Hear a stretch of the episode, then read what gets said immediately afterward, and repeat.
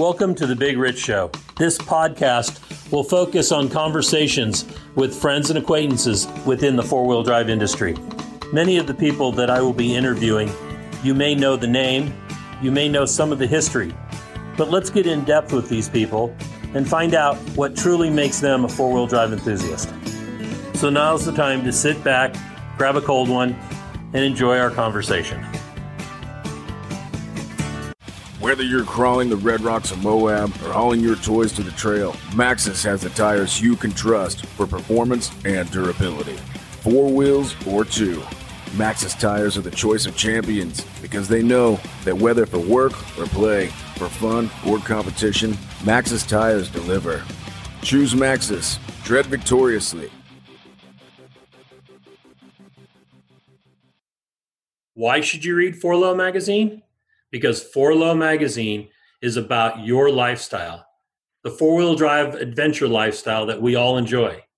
Rock crawling, trail riding, event coverage, vehicle builds, and do it yourself tech all in a beautifully presented package. You won't find Four Low on the newsstand rack, so subscribe today and have it delivered to you.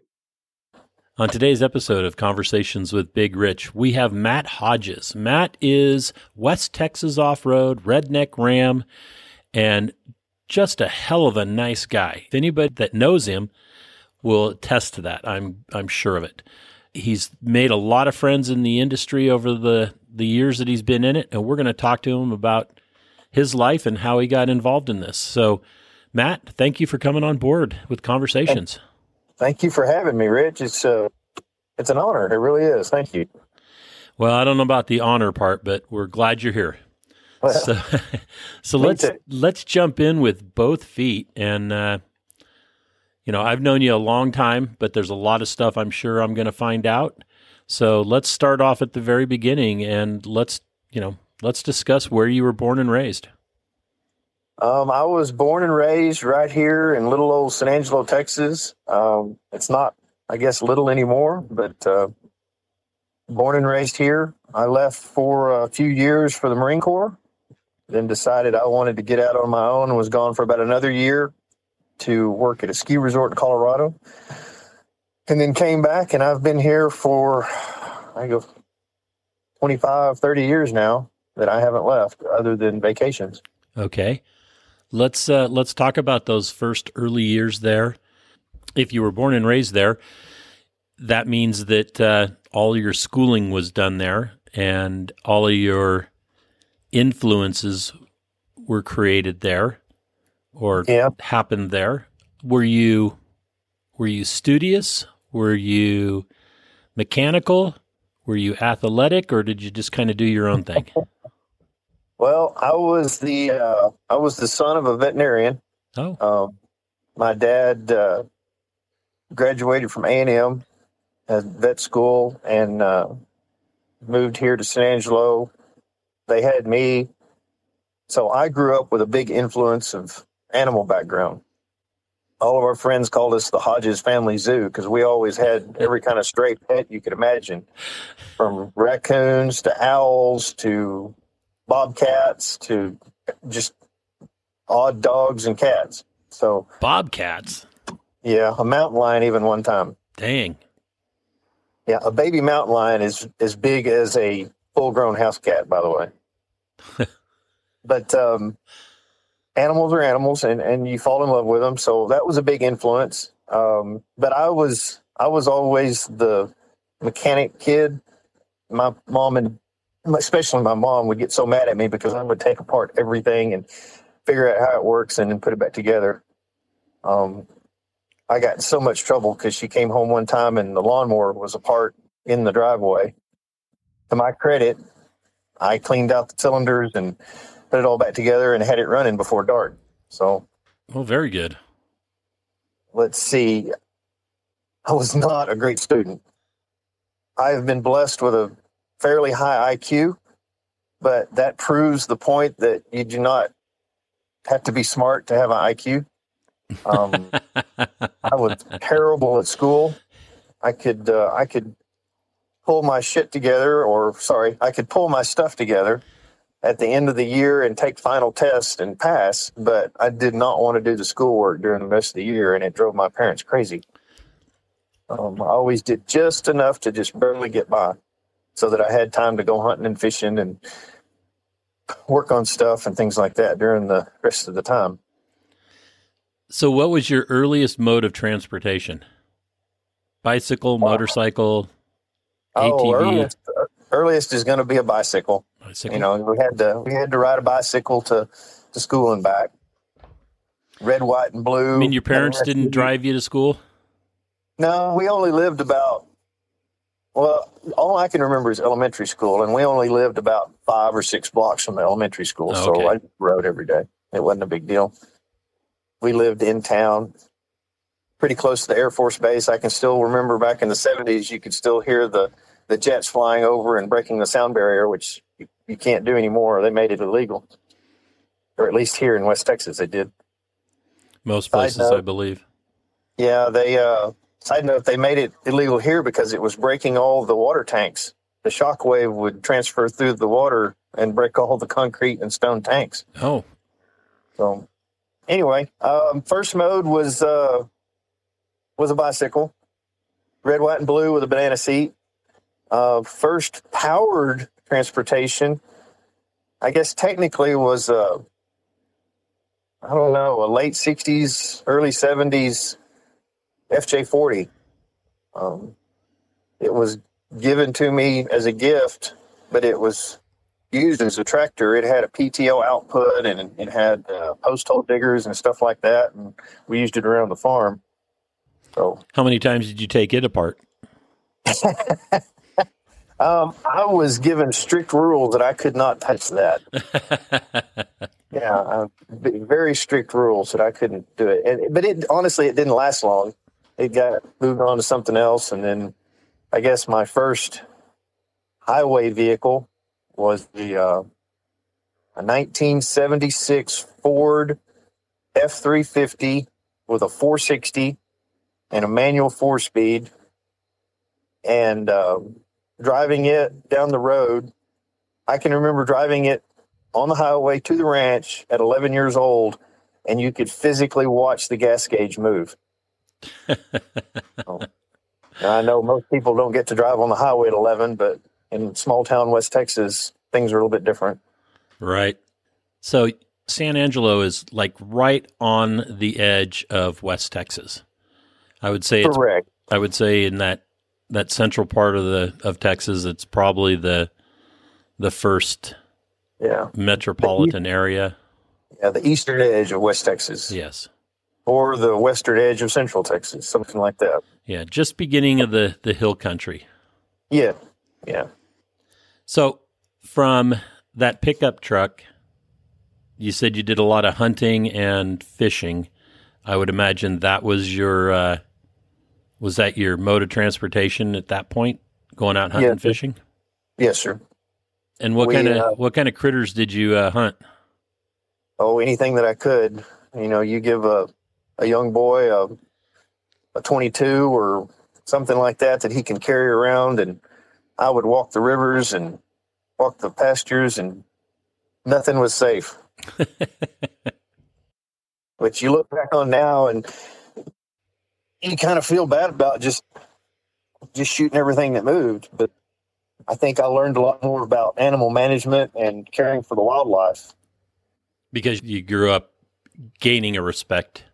Right. Yeah. Being the son of a veterinarian, you know, and he loved animals, but he taught me to hunt, and it's just, uh, yeah, I have, I have a, I have a big nature streak now, and want to take care of everything. So, Good. I think being out and doing crazy stuff out in the wildlife and seeing how wonderful it is made me have a better respect for it, to love it, and to want to take care of it. Okay. So let's talk about that F three fifty. How long did you have that for? Said you were eleven or thereabouts. Yeah, for a few years. Um, I started I started driving it to high school when I could. And then uh, I think when I turned I lost my father to a, a drunk driver when I was 15. Oh, And so we really couldn't afford to buy much after that. And then um high school, I was going to a small town called Wall, Texas. I think there was 48 people in my graduating class. My mother bought me an S10 Blazer when I turned, I think it was when I turned 18. It was either 17 or 18. But uh, I drove that Ford up until that point. Okay. I would imagine they stayed pretty much stock. Pretty much. Uh, the bed rotted off of it, and we put a flatbed on it. Okay. Other than that, it was pretty well stock, You know, had you know, you, you look back now and you think, I can't believe I, I, I sold a, you know, I don't remember what I sold it for. I think it was like 800 bucks when I sold it. I'm like, I can't believe I sold a truck with a Ford Kingpin Dana 60 for 800 bucks. but back then, you know, at, at 17, 18 years old, you didn't know what a Ford Kingpin Dana 60 was. Or what it was going to be used for later on. Yeah. I mean, I would imagine you're of the age where Jeeps at that time were still stock ish. Yep. Everybody, you know, nobody changed out that those 30 and 35s. Um, yep. Oh, here it was 27s, you know, 28s. it was around San Angelo. It was big if it had 30s on it. Right. I got out of the Marine Corps, ended up buying a four cylinder YJ later on, and, kept that for many years. You, you, actually saw that vehicle. Was that the yellow one? Yeah, that was the yellow one. Okay. And uh, I can remember when I put, I did a spring over and put 35s on it. Everybody around, all my friends, and was like, man, that's crazy. You know, why do you need something that big? That's just crazy. So, because it gets all the girls. Right. so let's talk about uh, Wall, Texas. Um, I, I would imagine that you went there because you guys moved after your dad passed away. Is that would that be correct? Yeah. Okay. Yeah. We uh we mo- had to move. Um, wow, that must have been kind of traumatic and. Yeah, it was. It was. You know, especially at, at the age of fifteen, you're kind of at that crossroads in your life where you're trans- still transitioning from being a boy into a young man, and uh, you know, you you you have all those questions and uh, you need that birds and the bees talk, and you need some some hard lessons, and you know screw ups and and all those things. So, and you didn't have an older brother. I did not have an older brother. I had a younger sister, but uh, not an. That wasn't going to help. no, no, didn't help. That was a little rough, but it turned out okay. Yeah. And uh, I went. I had to learn some lessons the hard way, but you know, when the, when you learn them the hard way, you usually retain them. They're they're they're learned good, as less, you would say. Less likely to repeat. Repeat, yeah, yeah, yeah. So then, uh, after Wall, did you step right into the military? Yep. Okay. Mom, I knew mom couldn't afford to send two of us to college, and I'm not a college guy anyway. I tried a few times after the Marine Corps, but I knew she couldn't afford it. I, like I said earlier, I, I test well. I'm not a very good studier, but I test well. And I tested, you know, did the ASVAB or whatever. And they said they promised me a great job and ended up being in intelligence, which is just Matt Hodges Marine, in intelligence. Marine I love Corps that. Intelligence. Yeah. Marine Corps intelligence is just asinine to me. But um, yeah, I uh, I studied to be an Arabic linguist Wow. Um, in the Marine Corps. Did you retain any of it? Oh, a little bit. I could probably still like, ask for a cup of coffee, and you know, as any young man, you're always going to retain the curse words first. So I could probably give somebody a good cussing. Where did you end up serving? Monterey, California, for over a year, and then uh, Camp Lejeune, Camp Geiger, North Carolina. Actually, I stopped in uh, Aurora, Colorado, for I don't know, six or nine months, and they put me through drawing class or graphics classes. And I'm not sure what that was about, why they sent me there, but so I did really well at drawing graphic stuff. And I think it was to draw maps. Um, okay. But then uh, was sent to North Carolina and uh, was stuck with a tow gunner group.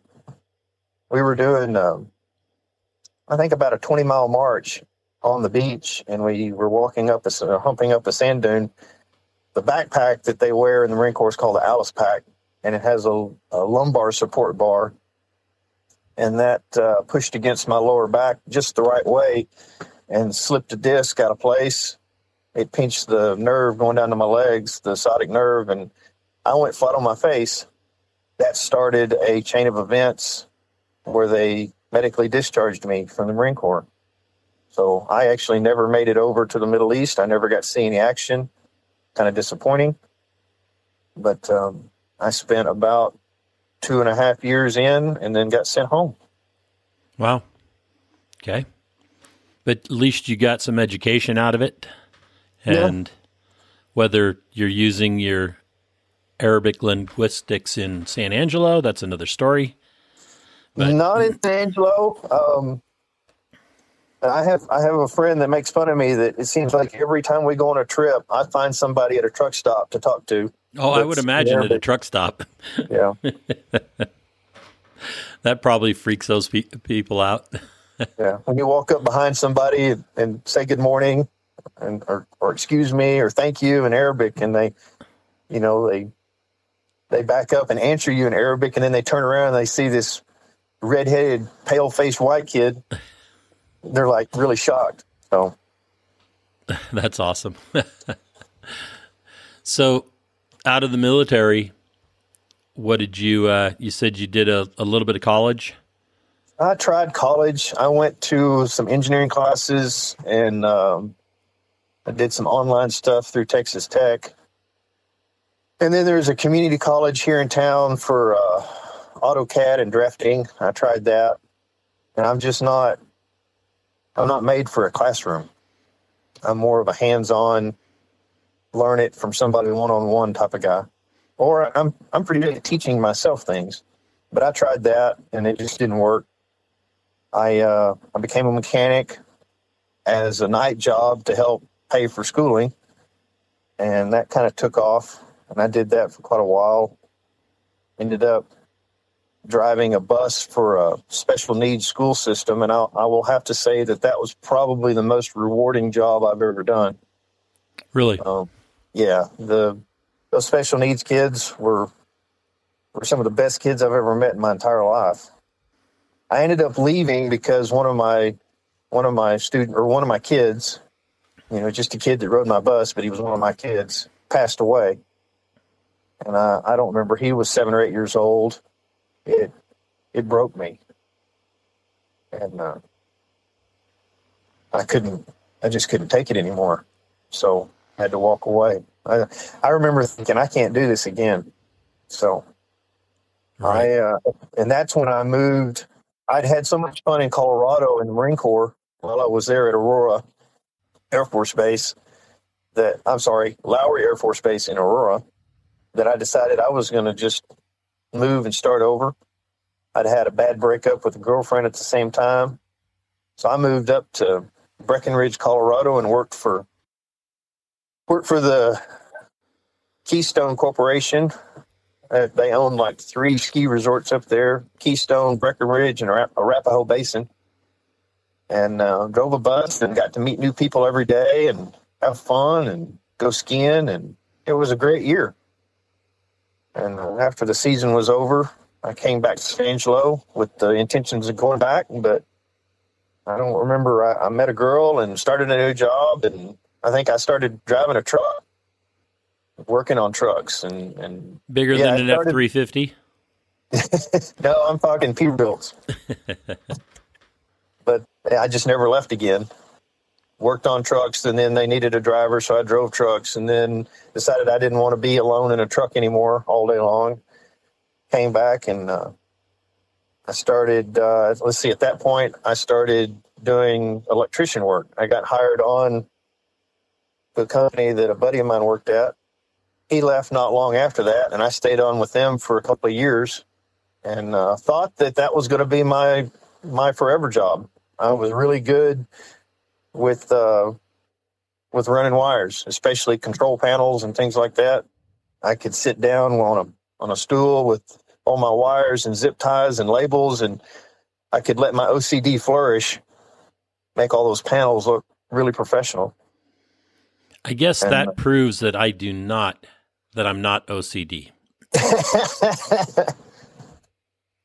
oh, I, I, always wish that I could, uh, that I could spend the time to do wiring and anything like that, any detail work. Yeah. To the skill or to the level of that I see so many people do. I'm more like, okay, let's just get this done and move on to the next thing. Right. And if you look under the hood of of my vehicles, you'll completely understand that. I'm the one that says that I'm the one that's in those memes that says, "My God, I can't believe somebody would drive a vehicle that has this much wire in it." but if anybody ever breaks down on a trail and says, "Hey, I need a piece of wire," I know I've got extra. Right. yeah, I, I love it. I absolutely love doing that stuff. The problem is, is if you interrupt me while I'm trying to do that, I explode. I just I want to be completely left alone. So, and I don't I don't I don't want to be that guy that explodes at people. So I don't do a whole lot of it. Understood. But when my father had been killed when I was 15, um, after school was out, my mom needed to, you know, do a lot of traveling and take care of the estate. My dad had a lot of business ventures. He was mainly a mainly a vet, but there was a, a lot more to it than that.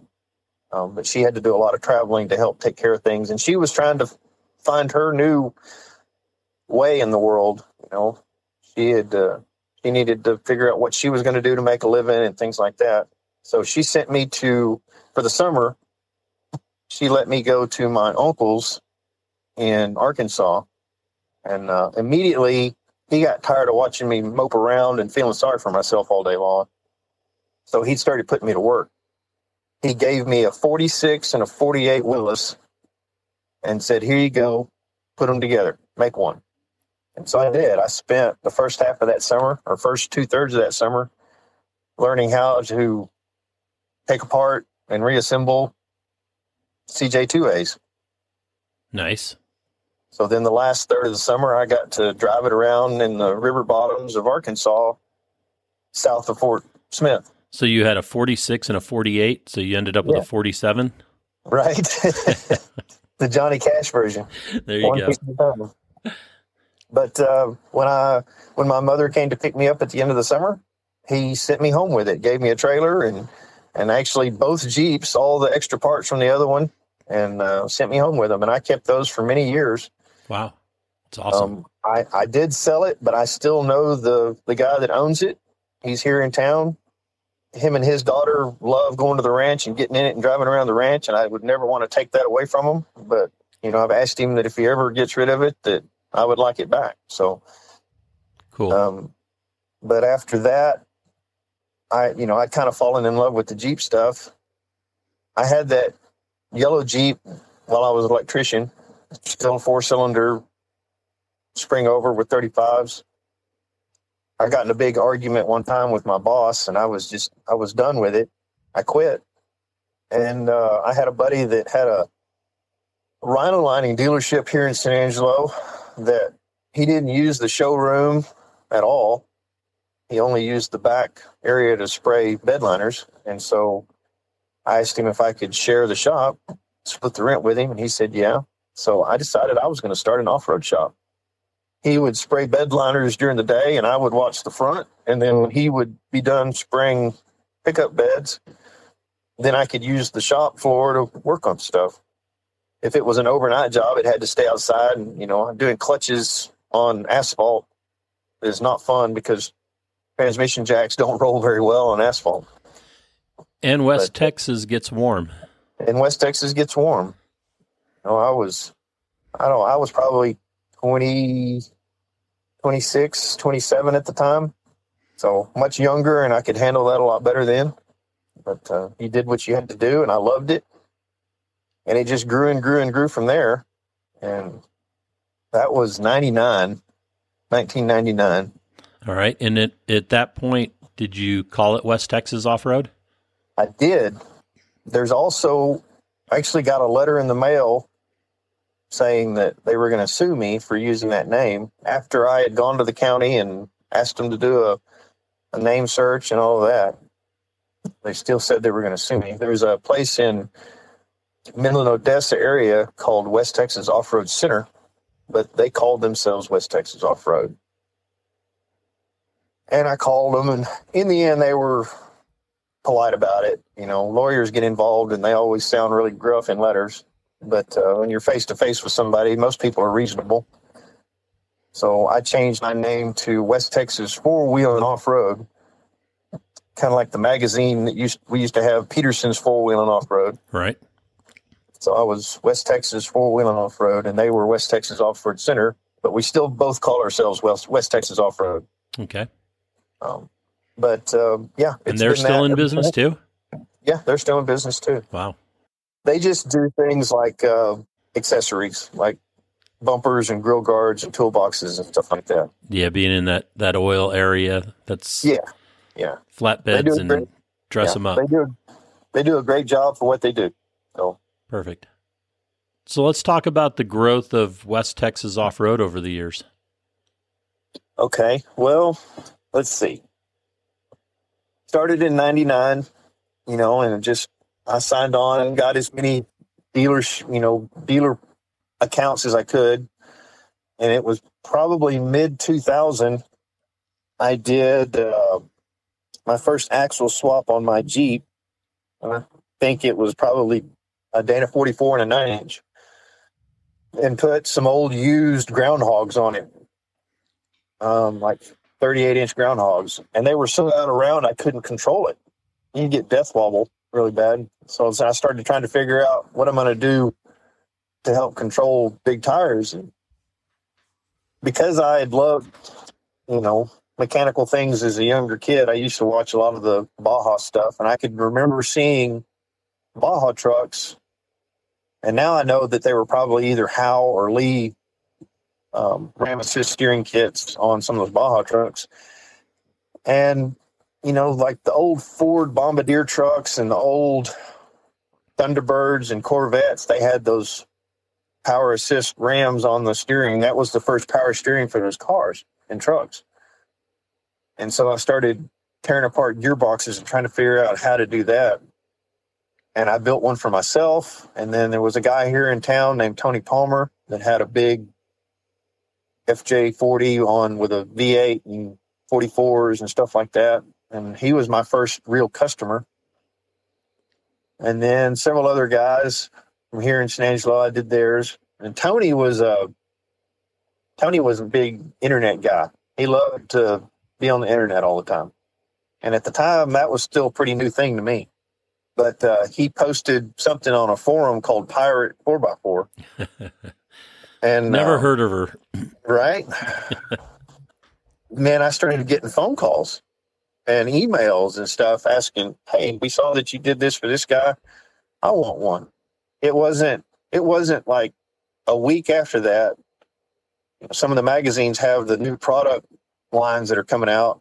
We saw one of the other companies, AGR, was selling the Rock Ram. I was like, "Well, that's interesting. That's basically the same thing." So I called, I decided, well, instead of making these, I'll just sell them. So I called AGR and wanted to be a dealer. You know, it's like, hey, I'm making these, I've been selling them, but you guys are a bigger name, and I know the name will help sell things. Let me sell them. They said, sure, no problem, and sent me a price list. And I called them back. I said, uh, uh, can you give me a, a, a dealer or maybe a wholesale level price list? And they said, well, that is the wholesale level price list. And I kind of chuckled and I was like, this is too much. You know, I could make it and sell it and have a good profit for half this amount. And uh, I don't remember the salesman's name at the time, but he's like, if you're so good at it, then do it. So I did love it. motivation. Yeah. I, best way to tell me to, you know, make me do something is tell me I can't do it or, you know, Yep. so or challenge me. So away I went, and here we are, 22. This October will be 22 years of uh, being in business and selling Rams. That's been a that's been a big deal. Right. We uh, we work very hard to try to have a great product at a reasonable price without breaking the bank. And you're not just doing the Jeep or or you know those those style um, No, not at all. boxes and everything. You're doing you're doing just about everything, aren't you? Yeah, we have uh, we have I don't know hundreds, I would say, customers that live up in like Montana or Idaho or things like that that just have ranch trucks with snow plows on them, and you can't, you know, you start pushing snow, you can't turn, and so you put a ram on it so you can turn. A lot of those guys that run those Mattrack vehicles up in the snow, you you can't turn those things, so we put a ram ram on them so they can turn. We've helped. I love doing one-off weird stuff, and so I've helped guys with like vans that are disabled, you know, polio victims or or paraplegics or things like that. You know, and work with them and build a steering system so they can steer, or you know, even those guys getting them in a jeep that they couldn't steer a jeep before. You know, build something custom for them. So even if they have two percent strength in their arms, you know they can barely lift their arms. They can still steer. So I love doing off the wall stuff like that. But I mean, mainly it's just it's just about making the driving experience better. I even have it on my uh, my Dodge Mega Cab that has stock size tires on it, just so it runs better down the highway pulling a trailer. Okay. Makes sense. So the location that you're at in San Angelo, is that how long have you been in that location? Oh, 15 years, four- 14 or 15 years I've been in this location. Okay. Previous location, the building itself had been bought out. I had just, when it came up for sale, I had just bought some other stuff and didn't have the money to buy the building out there and regretted it because the new owner added a zero to the to the back of the rent, and um, so it went it went up ten times, which was crazy. So we started looking for a new place. We found this, and it was an old tire store from the seventies, and it's a it's a great place. It's in town. I get a lot of traffic. It's about a quarter of a, a small city block, so um, it's been a good location. But I, I managed to actually buy it, and so I don't have to worry about ever getting kicked out again. Right.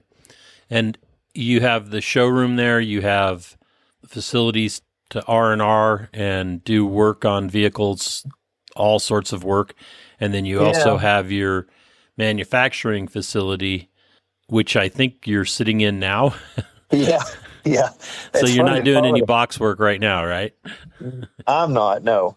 Um, and it's funny to call it a manufacturing facility. Um, it's a sea container. It's a 40 foot sea container that I built like a little office annex on the side of it that's eight foot long and four foot wide. And I sit in here with an air compressor and a big CNC lathe and a bunch of aluminum and steel. I make it run parts all day long.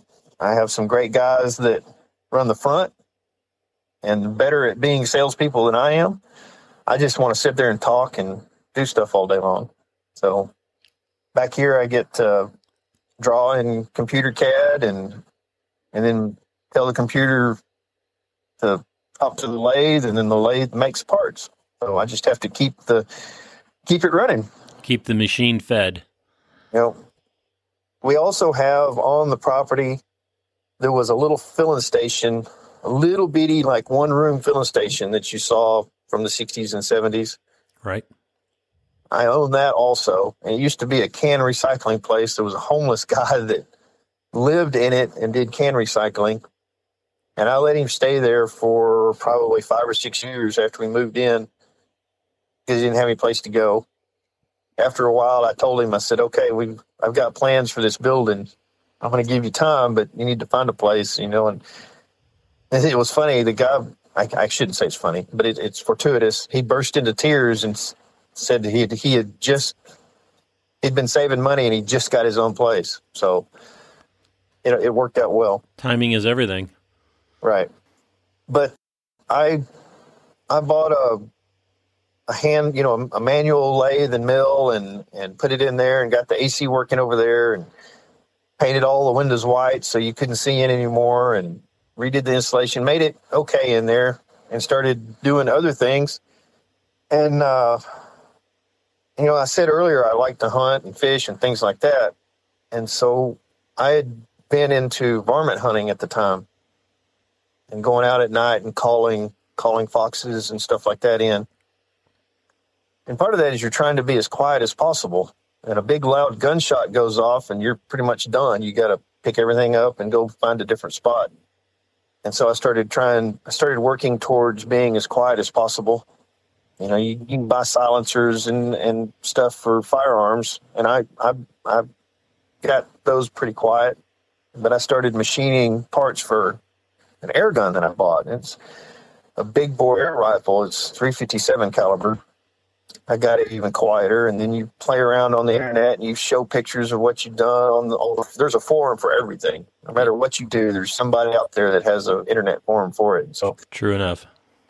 I was on the airgun forums and kind of posted something I did, and it was the same way with the Rams. I, you know, people saw it and like, hey, I want one of those. So now I own an airgun business also, and we uh, we make. So in the airgun business, they're called moderators, not silencers, and that's kind of legal purposes because for an airgun moderator, you don't have to have any kind of license or anything because it's not a firearm. But it Right. also can't it can't be easily fitted to a firearm. Okay. And so we 3D print them and they can handle the air pressure, but they couldn't be mounted to a firearm anyway. And so we 3D print those and sell a lot of them. And uh, we uh, tune air guns. And I have a, a guy that used to have a TV show on the outdoor channel called American Air Gunner that he runs that business because it turned into a business and I didn't have time to do anything else. So I brought him in and he runs a show over there and it's to me it's still just a hobby, but it actually makes money for them and they can uh, you know gives him a, a way to make a living. Well, that's awesome. Yeah. So then, what else are you doing at at West Texas Off Road besides steering and the the air gun stuff? You're doing R and R work and building one offs or anything? Um, a little bit. Ninety nine percent of it is just the average everyday stuff that any off road shop would do: lift kits, leveling kits, tires and wheels, and just maintenance. There's always people breaking stuff. Um, a lot of a lot of maintenance from hunting vehicles because there's lots of hunters that come in from out of state and have hunting leases here and things get tore up. And so we fix a lot of that kind of stuff. Um, but occasionally we still get to do the you know the fun stuff. Every once in a while i'll get a hankering and build myself something new. I uh, i've built myself a new yj you know you get to watch you get to look at all the things that other people do and you let those stir in your head and and you, like this guy's idea, but you don't like what he did here. And then another guy, you like how he set this up, but you don't like how he set the other thing up. And you take all those ideas, and eventually they they boil to a head, and you got to put all those ideas on something. So I have a few vehicles that I've built myself. I have a, a really large FJ Cruiser. I think there's uh, there's a guy in California that's building one as big right now, but up until that, it was the biggest FJ Cruiser that I could find in the world that still had all of its body. So it was one tons and 40s, but it still had all of its body. You Oh, didn't they even have bigger. to cut tire the fenders for clearance. Well, oh, okay. Clearance, I, okay. I did, I did trim a little bit of fender, but I didn't have to cut into the interior of the body at all. Cool. There's bigger ones, but they had to cut inside. Right, retub and all that. Yeah. But we, you know, we still do some one off stuff and I enjoy it. But I've also learned that I need to do what I'm really good at and try to be the best that I can be at that and let other people that are good at stuff. There's so many good fab shops now that do buggies and, and things like that that I don't I don't really want to try to compete with those guys. They do an awesome job. Right. That makes sense. You have Jesse Haynes and you have the Campbells and other well, I mean the, the the list goes on and on and on. There's so many good ones out there that I just don't want to even try to compete with them. I think those guys are doing a great job. I try to do what I do and try to be the best at it that I can be. I could probably come up with 10,000 different products to try to put on an internet site and just sell parts, but I'm not happy doing that. Right. So let's go backtrack to the early years. How did you get hooked up with Shane and Randy at Katemcy? At Katemcy, yeah. Shane Chapman and Randy Cruzy. Yeah. Uh, great guys. Awesome guys. Absolutely. Because that's how we met. We met there at yeah. at Katemcy, at the Yeah. first Katemcy. Yeah, K1. K1. That's been, what, 20 years ago? Yes. Yep. Um, let's see. I don't remember if it was Jeff Smith or Quaid that he runs another company here in town. I don't remember. Somebody came by the shop and said, Hey, I have some buddies down in Mason that are thinking about opening up an off road park. Would you be interested in going down and looking at what they're doing and giving them some pointers. I'm like, sure, absolutely. You know, and I'd only been in business for a couple of years. I'd been wheeling for, oh, I don't know, 10, 10 years or so. But I, you know, and, and my wheeling, wheeling then and wheeling now is so different that it shouldn't even be called the same thing. But yeah, I, I went down and I met those guys and we immediately became buddies. Those guys are as good as gold. You'll you just can't get a better group of guys. Yeah, that's that's how I met them. We went down just you know just kind of trying to give them some pointers on what to do, and they already knew. Uh, Randy is such a good um, event coordinator type of guy. You know, he'd already been doing oh he'd been doing barbecue stuff and and setting up events to do take people on or his dad was taking people out on fishing trips and doing being a guide and i think randy had already done some of that and he's just a natural people person True. it doesn't matter who you are or what background you've got randy can carry on a conversation with you um He is then the Hank Hill yes of the hill country. yes and he literally sold propane and propane accessories Yep. And cell phones. yep, and cell phones. And then Shane is is such a good guy too. Um, it's you know, and he could he could take care of all the legal side of it. Luckily, in Texas, the legal side's a lot easier to get along with than some places. But uh, like almost anywhere. yeah, but they're great couple of guys, and and Randy's whole family that helps run that. You know, I got to watch his son and daughter grow up going down there, and now my youngest son is 11, and I just bought him a. Uh,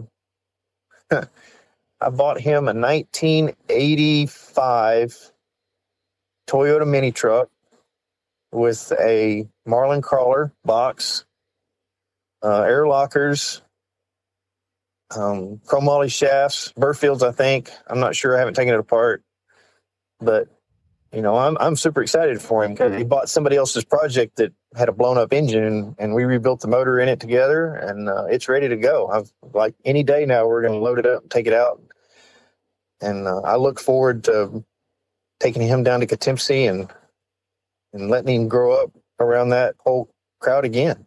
That's awesome.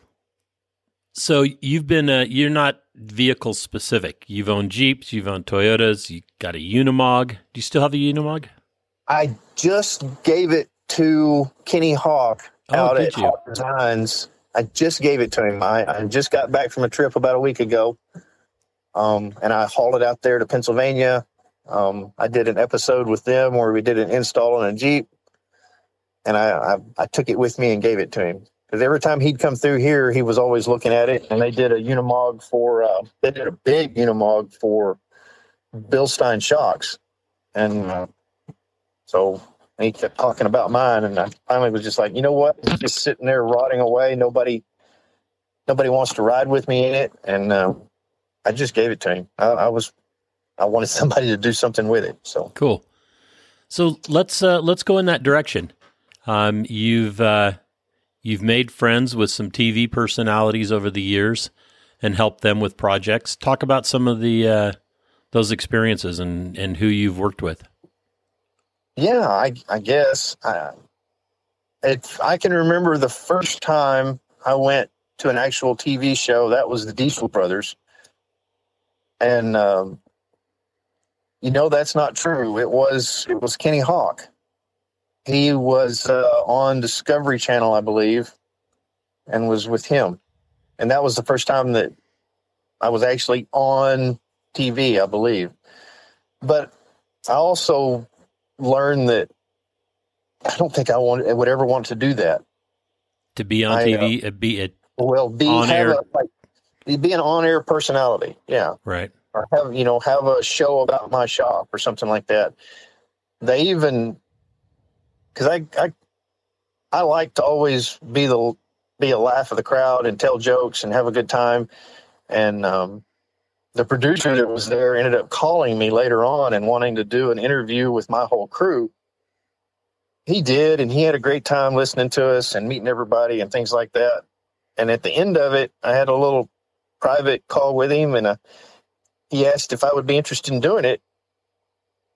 And I, I had to flat out tell him as as long as you can promise me there's not going to be any more drama in my life than I have right now, then I'm all for it. But they But always gonna- want to create drama. Yeah. And that's what I see everywhere I go is those guys just want to create drama. And then I went to uh That's that damn formula they have for Yeah. reality. Well, they call it reality TV, but I call it fakeality. Yeah, And- it's and fakeality. Yeah, and I've turned down so many projects over the years because of them wanting, you know, these producers wanting to juice up the idea. I mean, at one time, Little Rich and I, you know, when that American Chopper was going on with the Tuttles, you know, Yeah. people were approaching us, hey, you know, you guys could do this and we could have these big arguments and do the same kind of thing, but in the four wheel drive industry. And we looked at them and went, no, we don't, we're not interested in that. And, Yeah. you know, same thing with the competition side. And I just won't change what I do for that, you know, 15 minutes of fame, you might say. Yeah, exactly. I'd rather have the 21 years we've had than one or two years on TV, you know, raking it in maybe, maybe, um, you know, maybe sell some extra merchandise or whatever, and then Right. have to deal with life afterwards. Yep. Yeah, I'm the same way. You know, I got the worst one was when I went to uh, the Diesel Brothers, and I ended up I'm I'm on an episode, but all you can see is like my arm, the side of my arm, and my shoulder while I'm having a conversation with Dave Sparks, and that you know they're kind of on him, and that you can hear me talking to him, but you can't see me. So, and then like the top of my head while I'm working on something, but that that place and those guys are super nice. But the drama that had to go on behind the scenes was was like comical and idiotic. Um and even you know there was one time where they the guy kept telling dave and i guess dave sparks and diesel dave they were escorting somebody into the shop and they made him walk into the shop like 10 times. And Dave started talking about how stupid this was, you know, and he's he's not a cusser or anything like that, but he was very vocal and he's not afraid to say what he thinks. The show producer or editor or whatever was like, uh, Dave, that microphone's still on. And he said, I know. He didn't care, but he was getting sick and tired of it too. Um, but the drama, the you know, the fake drama that that has to go on behind the scenes is ridiculous, and um, and then you're kind of dangling on the end of a string. Like I went up there. Uh, what we had the Moab 4x4 Expo last October. Right. And then I went up and did a ram on the Bro Camino for Diesel Dave. And um, I guess that was election day. But there were times where me and my buddy John Linden and my wife were the only ones in the shop. Everybody, you know, we're in a multi million dollar shop with millions of dollars worth of vehicles, and we're the only ones there because of COVID stuff. They had not been recording anything at all, and so they had let a lot of people go, and it was just really slow. Um, and that was sad. You know, you're kind of dangling on on the end of their string, and once once they said, "Oh, we can't come anymore," then you're you're done. Exactly. Oh, you know, I'm I, you know, during all this, the past year has just been crazy with all the people trying to mandate how you live your life and things like that. I, uh, it's just been crazy. And, and I never shut down. I never made, I refused to force my employees to do something that they don't want to do. And every one of them that wanted to stay home, I let them stay home. And when I got COVID, I, that was over Christmas holiday.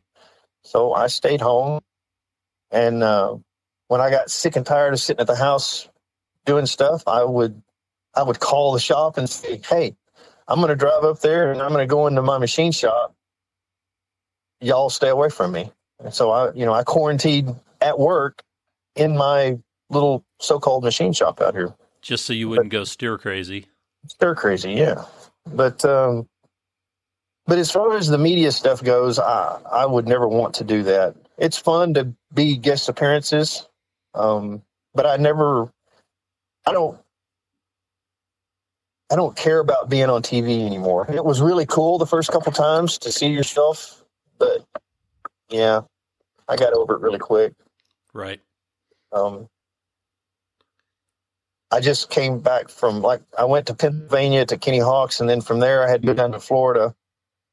Um, I had that trip planned, um, and there were some bad things that happened, and I ended up it it it made the trip bittersweet. But there's a there's a YouTube show down there called Faster Proms, and uh, Faster I, Proms. Yeah, Faster Proms. Okay. So like in the '90s, you didn't you didn't plug your car into a computer and tune it. You actually had a, a, a you, you know we called it chipping, but right. it was a prom chip and um, I guess the the company, the guys, Jeremy's dad started it, and he uh, that's how he started. Is he would flash those proms and send them to you.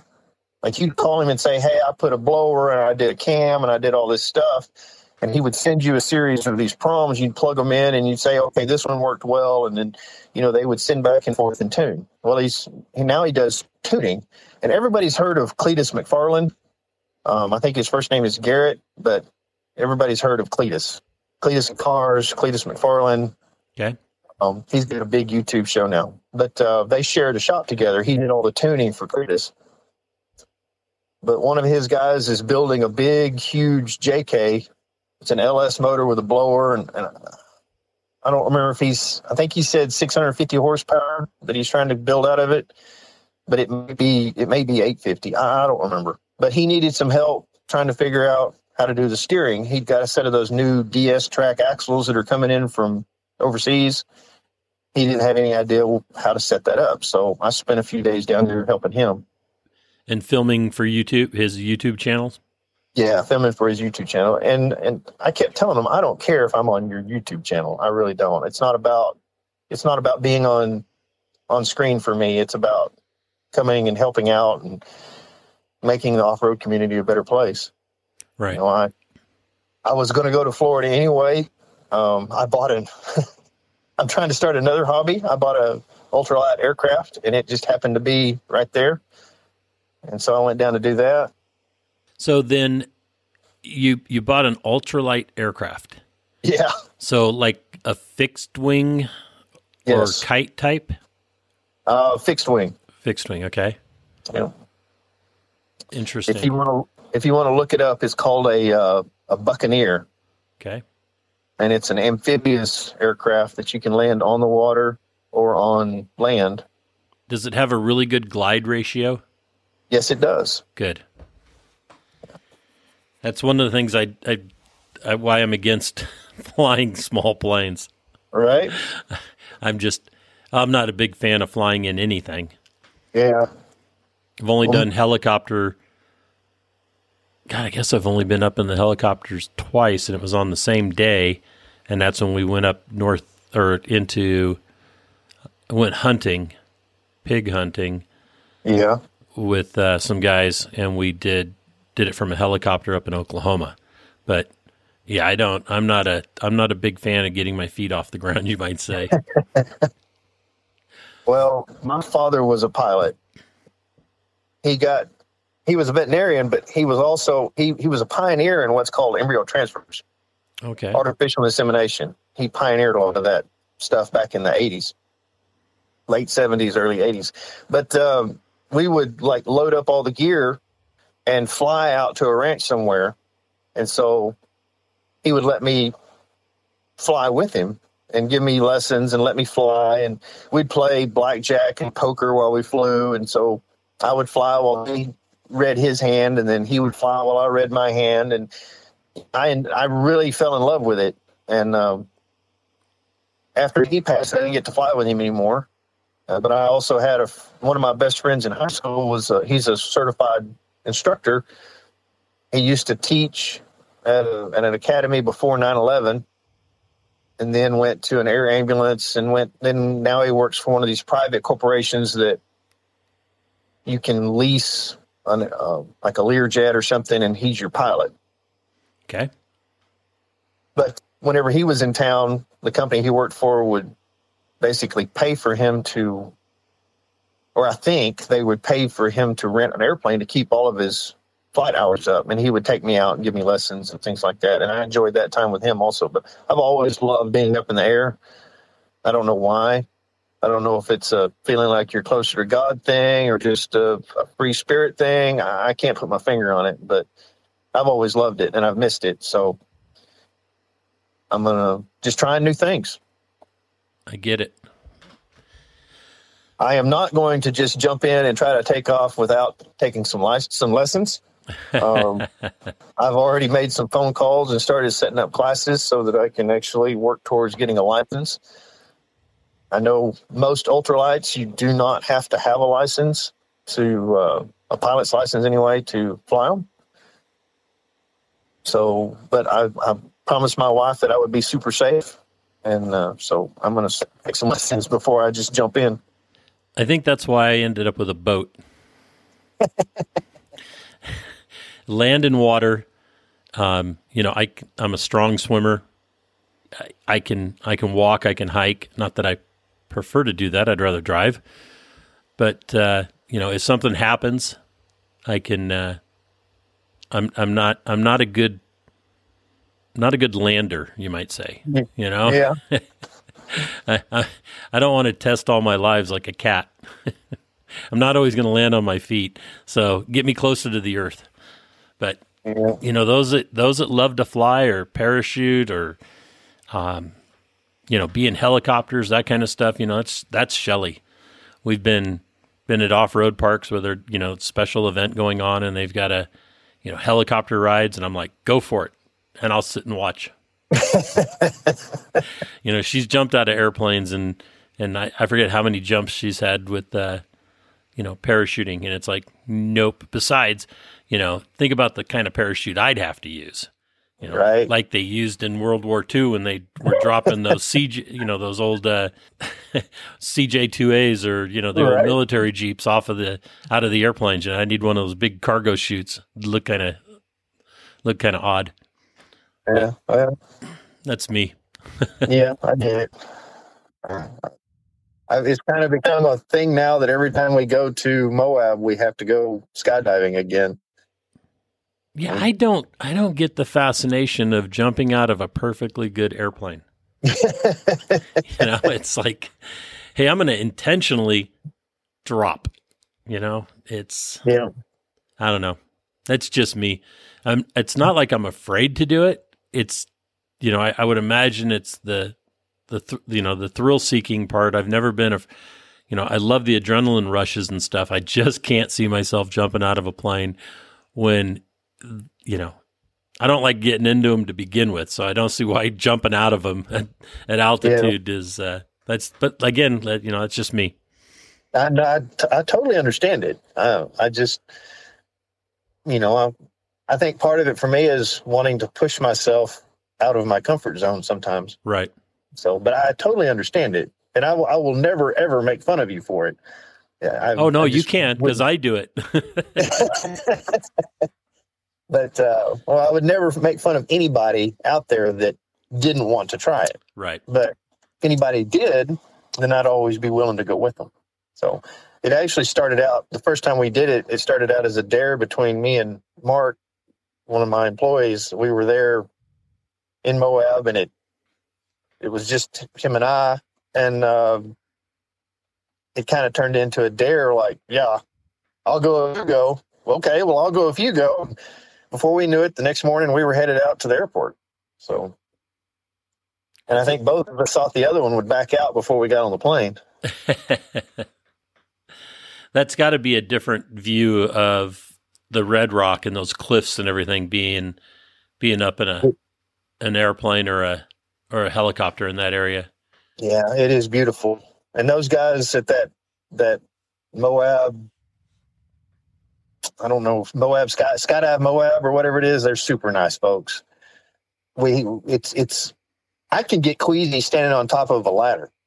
You know, you look down and you get that queasy feeling, but it's it's not the same when you're in an airplane because I guess the ground's so far away, you don't have that. Your brain doesn't have that reference point to look down and say, "Oh, that's going to hurt when I fall." I, uh, but it's it's just not the same. You get up there and you're out on that plane, and it's it's it's. And I don't know how to explain it. It's just different. But your brain doesn't reference being off the ground. Even when you look down at the ground, I guess it's so far away. You you, it just doesn't feel the same. And a lot of people like the, you know, you talk to people that skydive, and a lot of them like the fall. They like doing the flips and spins and all kinds of crazy stuff in the air. Mine goes back to the flying thing. I like after they've pulled the parachute and you just get to soar around and it's so super quiet and free. That's my favorite part of the skydiving is is not the diving, it's the parachute part. So I always ask them to pull the chute as soon as possible so we can fly around. And uh, I, I enjoy that much more than the dive. But like my wife, she she loved the free fall. Yeah, see, uh, that's the part that I'm not sure sure about.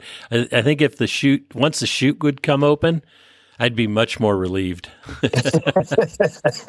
yeah. Instead of that wondering, do, okay, okay, okay, is it going to open? Do have chutes oh, that God. will handle you. So, like Mark is, uh, I don't know, he's six four, six five, something like that, and 250 pounds or so. I know, I know you're probably a pound or two over that. Oh but, yeah, uh, a few pounds over that. They had uh, they had this little bitty guy that was he was like a young version of Pauly Shore, and and I'm sure you remember who that is. A lot of your listeners probably won't know who Pauly Shore is, but um, look it up. But he was he was a little bitty version of Pauly Shore. Had the had like little dreadlocks and and things like that going on. But super fun character, but he was a little bitty guy, so they let him be small with Mark's big bike. Okay. So anyway, you know, you you you got the ultralight. You've you're off in the four wheel drive industry for twenty plus years now, and where do you see where do you see Matt Hodges at in say ten years? Oh, what what's on your to do list? I don't like calling them a bucket list. Right. I call them life lists. What's on your life list? I've always been pretty good about checking those things off as I as I go. So my bucket list is pretty short, but um, I have a, an 11 year old son and an eight year old daughter that I think that's going to be. I absolutely love watching them go play sports, and uh, I'm hoping that Everett's going to be a a center or a quarterback in the in the local high school. And I'll get to be all of our older boys that have all moved off. I had so much fun going to those Friday night football games that I look forward to doing that with him and with her. I, she's such a good basketball player, or getting to be such a good basketball player that I hope she'll do that. Um, and then I uh, I have some land down in Fort McKavett, which is it's a very historical piece of land. It's been in our family for probably the fourth generation, and um, I want to build a house and have a nice quiet place by the lake, and uh, hopefully soon start having grandkids that'll come do that and hang out. I can teach them how to fish and take take them wheeling down because it's only about I don't know probably forty miles from Katemcy Rocks. Nice. Yeah, I, that's that's what I foresee in my future. I've already done so much, I guess, so-called wild and crazy stuff that uh, I'm ready to uh, just have fun with the next generation. How about travel? Is there anything? Is there any part of the world that you would love to go see? Yes, absolutely. So, um, I'm redheaded, freckle faced Scottish kid. Um, I would love, uh, and I've I got into uh, genetics and and family tree stuff several years ago, and have tracked my lineage back back to several castles in that area. And I would love to go to Scotland and Ireland and and kind of travel that area and see some of the old family homesteads and, and do that thing. And and I love to travel, so yeah, I'm I'm all for any place I can go. I guess the next place I want to take my family. Uh, a couple years ago, we did a uh, like 20 days. We rented a motorhome and went up, went from here to the East Coast and up, and then across and back down. Saw all kinds of cool stuff. I think the next time I want to go west, um, take them to show them Yosemite and and uh, Rushmore and, and Yellowstone and all that. Yeah, yeah, all of those. National and parks are awesome. Yes, they are. They are a treasure. They really are. We are so lucky to be living in the nation that we are and to have the things that we have. True. Very true. So, have you for, have you gone to any foreign countries? Nothing more than um, just what's around the United States. Mexico, Canada. That, yeah. Okay. Um, Virgin Islands, that you know, that kind of stuff down in there. I know some of those islands are different countries. Technically, yeah. there's Dutch West Indies and the Virgin yeah. Islands. You have British, yeah, and the American. Yeah, it's all yeah. So, Shelly and I have talked about doing Ireland. We want to take backpacks and then rent like small motorcycles or scooters. Yeah, that sounds fun. That way you don't have to worry about parking because the roads in Ireland are really, really narrow, especially when you get out out in the countryside. And then because I don't, I'm not a big fan of big cities. I don't care where we're at. Me neither. Uh, or any, you know, I mean, we were in Australia. I loved being out up and down the coast, out of Sydney. I loved being in the outback um, or the bush area. We never got into the outback, but you know, I did not, I did not like. I mean, it was great being there, but I didn't. I don't like the crowds. You know, people pushing and shoving, and you know, you're just having to deal with everybody around you. I've I've gotten to be. I'm not antisocial. I just that part of the experience in other countries, I'm not into. Um, right. Tokyo, that was a little different story because that was, but that was a, I think the reason Tokyo amazed me was just the way the culture is over there and how, you know, I'm kind of a history buff. So, you know, things here in the United States, you know, three, 400 years old. And then you get over there and it's, you know, the buildings are still 15, 1600 years old and they're wood. Yeah. You know, it just blows your mind. You know, the kind of history that, that some of these cultures, that most cultures have that we don't. So that's, uh, I, I, I enjoyed that part of it, but I really liked being out in the country in Japan as well. Yeah. My next place I'd really like to go, I think, is New Zealand. It looks beautiful. It really does. Yeah, yeah, and that's the Um, that's the part of it. You know, I'm not interested in being in their the large cities. I want to be out in the, I want to be out exploring. Me too. I, I, I love meeting people, but that was when we did our trip up the East Coast. New York was the only place that we really didn't enjoy ourselves. Um, it's a beautiful city, and they had lots of cool things to go do, but it's just crazy. It's it's too much, too much going on, and and, and amazingly, the locals were the nicest people. It was all the other tourists that were coming in and they're not used to it and they're flustered and they're not being nice.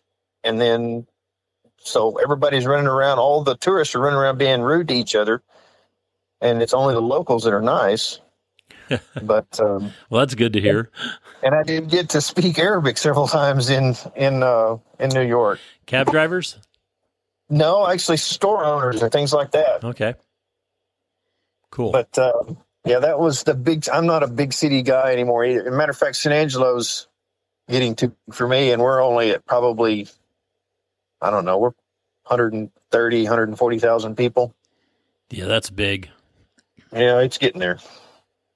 It's it even at 100,000 people, it still felt like a just a big small town, but Yeah. now it's starting to feel like a big town. That's what I love about Mason. Yeah. And that's why they have so many people moving there and moving in that direction. Yeah. Everybody that can't afford to live in Fredericksburg but l- works there is moving Right. out of Fredericksburg and getting into the local, com- you know, the surrounding communities where they have to drive 40 or 50 miles just because prices have forced them out of the area that they work. It's crazy. Yeah. And but Randy's doing well in the real estate business because of it. Yes. Yeah. I can't afford big ranches. Yeah. I, I couldn't afford the place that we have. I, I- there's no way. They just put the place across the river from us up for sale and it's in the millions. Wow. So there's no way I could afford it. I'm, I'm lucky enough that I have a great grandfather that bought it and kept it. And uh, my grandmother left it to my mother, and my mother's leaving it to me. So, That's good. That's cool. yeah. I, I you know, traveling here, trying to, you know, talking about off road stuff, I want to do the, uh, the Alpine Loop um, up in Colorado. That seems like a beautiful trail. Okay. I want to do the Rubicon. That seems like an absolutely beautiful trail. You've not done the Rubicon yet? I have not done the Rubicon. I have driven past it half a dozen times. Always too busy to stop and, and drive. But and it breaks my heart to say say it, but no, I have not done the Rubicon. We will have to figure that out. or if and love- when you decide to do it, and if I can't be there, then let me know and I can get you hooked up with some people that, because I really believe that the Rubicon is a much better experience if you go with people that know the area. Because Oh, of course. you know you get the good camp areas they I, I really recommend people take you know their first trip go jeepers jamboree with uh, you know that's sweeney and all those guys they really take good care of you there's you know trail help along the way not that you need any help on the trail but you know they, they get you in the right direction and keep you on the trail Yeah. you know it's it's just and then they serve the food they serve there is great you know you meet so many people that are in the industry or enthusiasts that uh, that you know have uh, that have a lot of shared experiences. So that's always a good trip for a first time. Well, food would be a problem. I'd make Randy Cruzy go with me, and if you've ever been on a trip or anything with Randy, you eat well with Randy. So, well, they do a really good job up there. They have uh, cook crews that come up, and those people are cooking breakfast, preparing lunch, and then dinner. It culminates with this great steak dinner that they do on uh, the Saturday night. That's just phenomenal. But they they wonderful. really they really do a good job with it up there. But yeah, we'd uh, I'd love to get you out there on the Rubicon. It's uh, you know it's I consider it my home trail.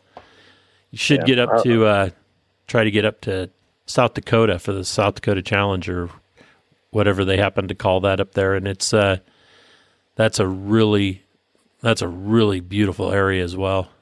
Mm. Randy was telling me, and it's been a couple of years, but uh, there's some event because he does the the Land Cruiser roundup every year, and right. it's all Toyota guys, and um, and they're kind of their own breed of off roaders.